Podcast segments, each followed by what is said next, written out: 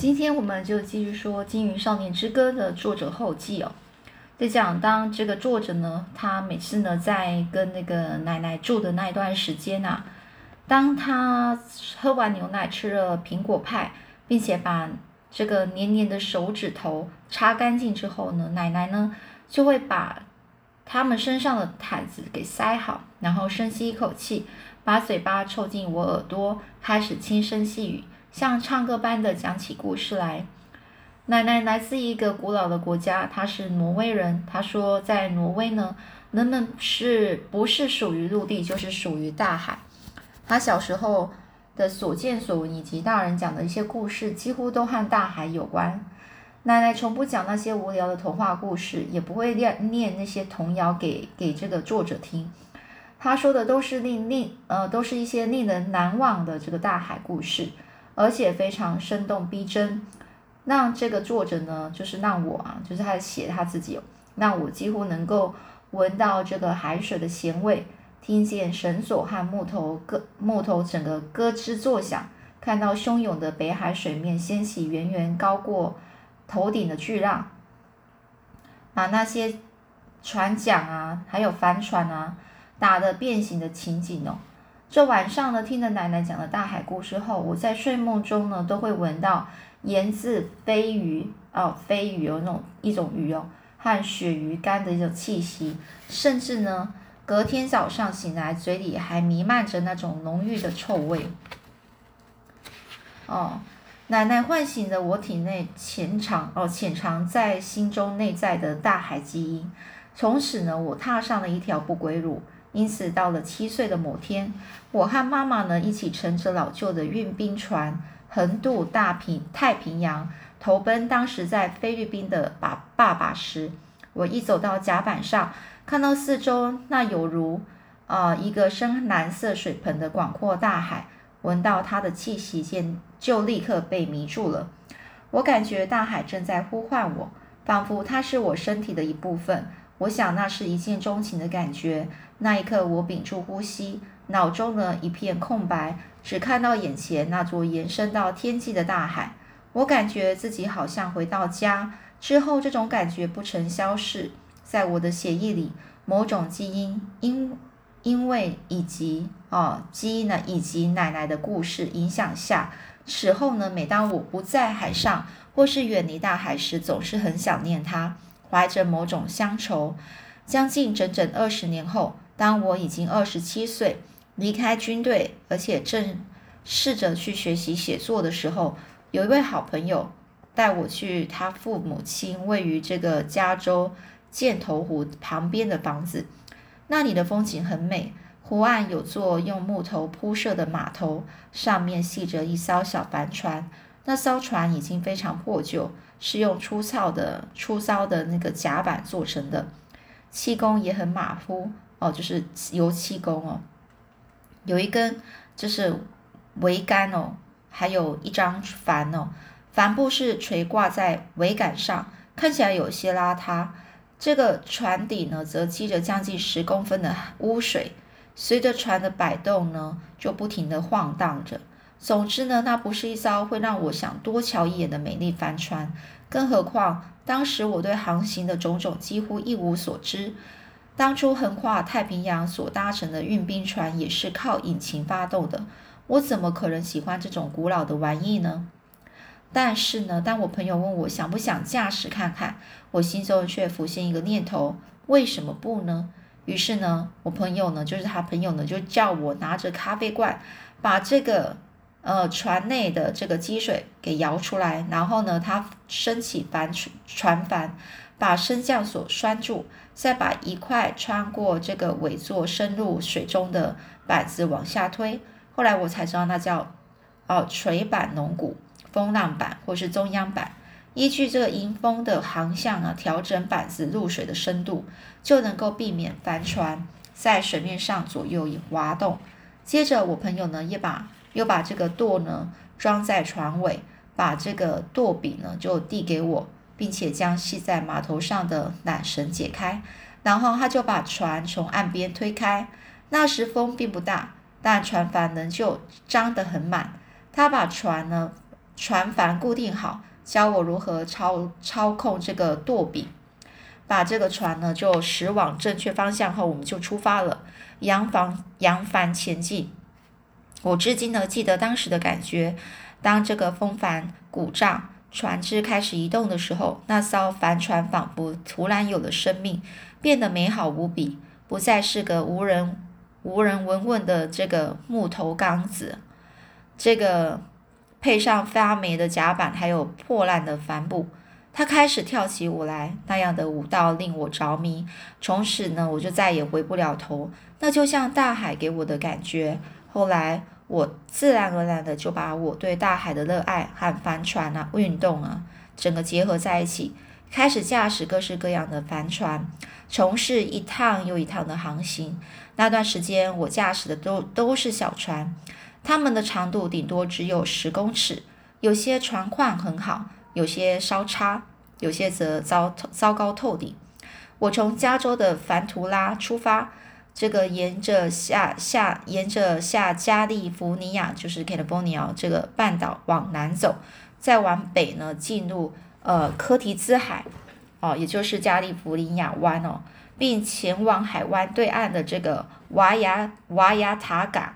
哦，一个港口，再回到下加利福尼亚半岛的太平洋岸，接着又再度北上，抵达加州，然后呢，便横越太平洋前往夏威夷，往南到这个萨摩亚、东加和斐济哦，斐济啊等地，才又北访夏威夷，遍访夏威夷群岛，最后回到加州。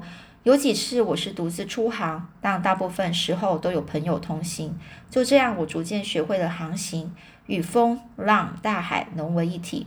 我再度回到加州的凡图拉后，便倾尽积蓄买了一艘船。这艘船因为样式笨重、设计不良，曾被人说是一坨航行在海上的大便。当时呢，我的计划是沿着北美洲的西海西海岸呢，一路往北走。那段期间，我曾在几个美矿海况经常非常险恶的地方遇到骇人的风浪，例如加州的哦康塞普角、普森角以及门多西诺角哦，还有厄尔冈州海岸的这个布南科峡峡哦。最后呢，我终于把船呢驶进了这个胡安夫卡海峡，在那里呢。我就先往东走，再朝北，之后遇上了可怕的潮急，呃，潮急浪，一直到温哥华岛的北端才得以脱身。接着我进入了广袤无垠的这个北北太平洋，那里常有来自白令海峡的风暴。哦，白令海峡就。海湾中呢，满溢的海水退潮时会形成强烈的拉力，将大量的海水从岸边往外倾泻，然后制造出一种急流，夹在俄罗斯东岸与加拿大西西岸间的海峡。有时候那个特特殊的地带哦，船只在大海风跟天空浓雾的夹击下，一不小心就会灭顶。但也正是在那里，我遇上了大鲸鱼，它们根本无视我的存在。近似的捕食、唱歌和跳舞，即使偶尔注意到我，也显得友善而坦诚。其中灰鲸呢，格外喜欢与人接触，它们经常仰起头，把鼻子搁在船身，让人触摸与抚弄。就连那些巨大的蓝鲸，它们是地球上最大的动物，甚至比巨型恐龙还大，也经常待在我的船帆附近，愿意让我触摸。但从来没有南京刻意把鼻子搁在船身上头，也就是说，呃，那些巨大的南京啊，经常待在这个作者的帆船附近，让他让他触摸，但是从来没有南京刻意把鼻子搁在船身上头，呃，哦，也就是说，只是到旁边而已啦，没有把他的鼻子放在船身上。虎鲸呢，又名杀手鲸鱼，总让我想起狼，但这种说法并没有负面意思啊。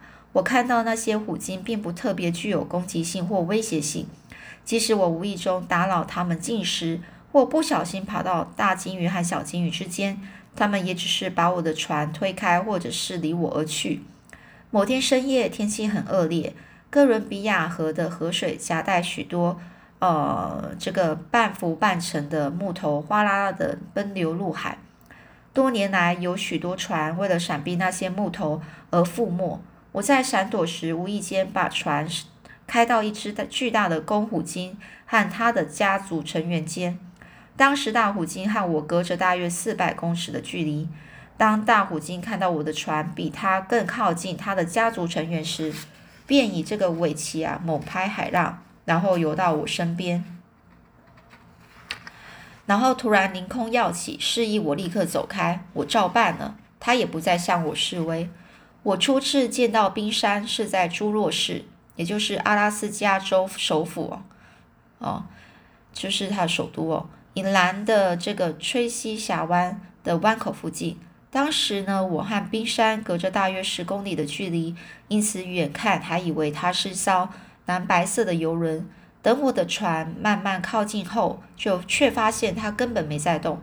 一般来说，船只必须不停移动才能够保持平稳，所以我才想说，这艘船可能出了什么状况，或者它根本不是船。当我终于靠得够近时，才惊讶地发现，这其实是座巨大的蓝色冰山。它大得像座岛，蓝得像天空。这类冰山是由古代年年代古老的深层冰川形成的。在漫长的岁月中，冰里的空气逐渐被冰川的重量挤压出来，改变了冰晶的结构，造成更多红色光被吸收，于是冰块呈现美丽的蓝色。这些冰川啊，崩解入海后变成了蓝色的冰山。哦，然后呢，我曾把几块冰放进船上的简陋的冰桶，发现它们融化的很慢。那座冰山之所以静止不动，是因为潮水往外流时，峡湾里的水就变浅了，导致它被卡在海底，无法移动。当潮水涌入，海水变深时，冰山就会再次浮起来。这些冰山没有特别危险，但其中有些头重脚轻，可能会突然翻覆。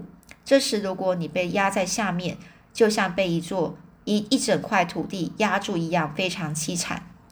某天傍晚，我进入了温哥华岛啊，温哥华岛北端的一个小海湾，当地渔民就称为“胆胆小鬼湾”。胆小鬼湾，因为每当北风的海面刮起狂风的暴雨，浪高约十层楼那么高时，他们都会躲在那里。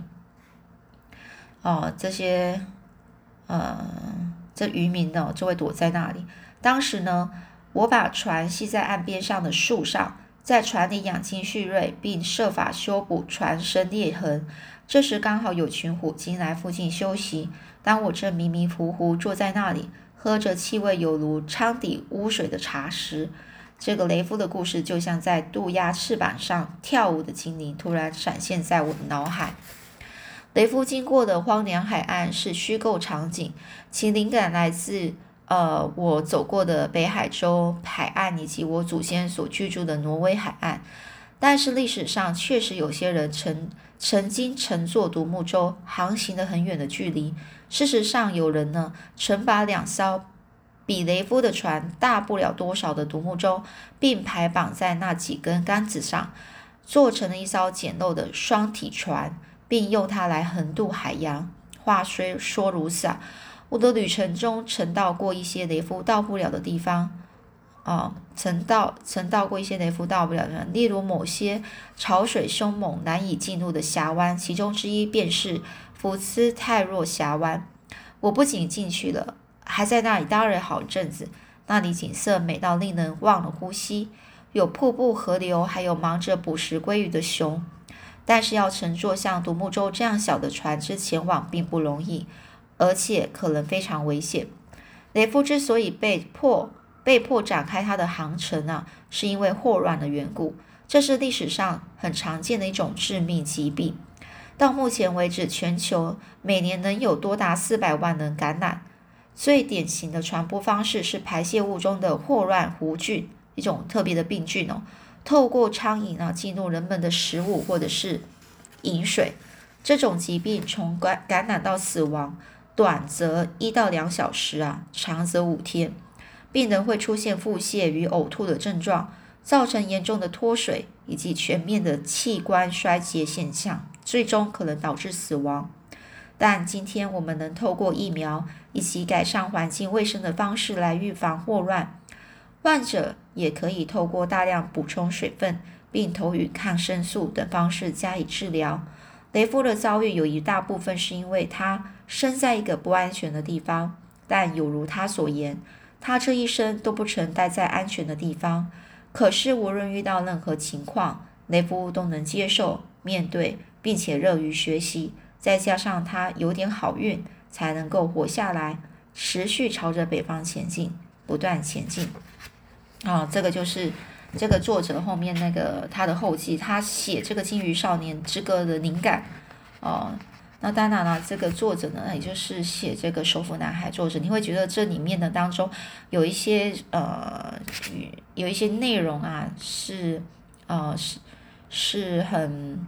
很像这个首府男孩的，呃，一些内容很相似啊。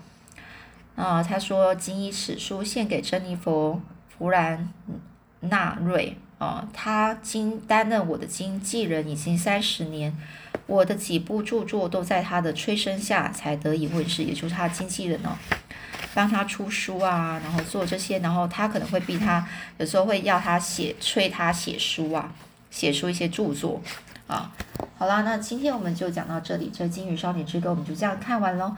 我们下次再一起再分享其他的好的故事书。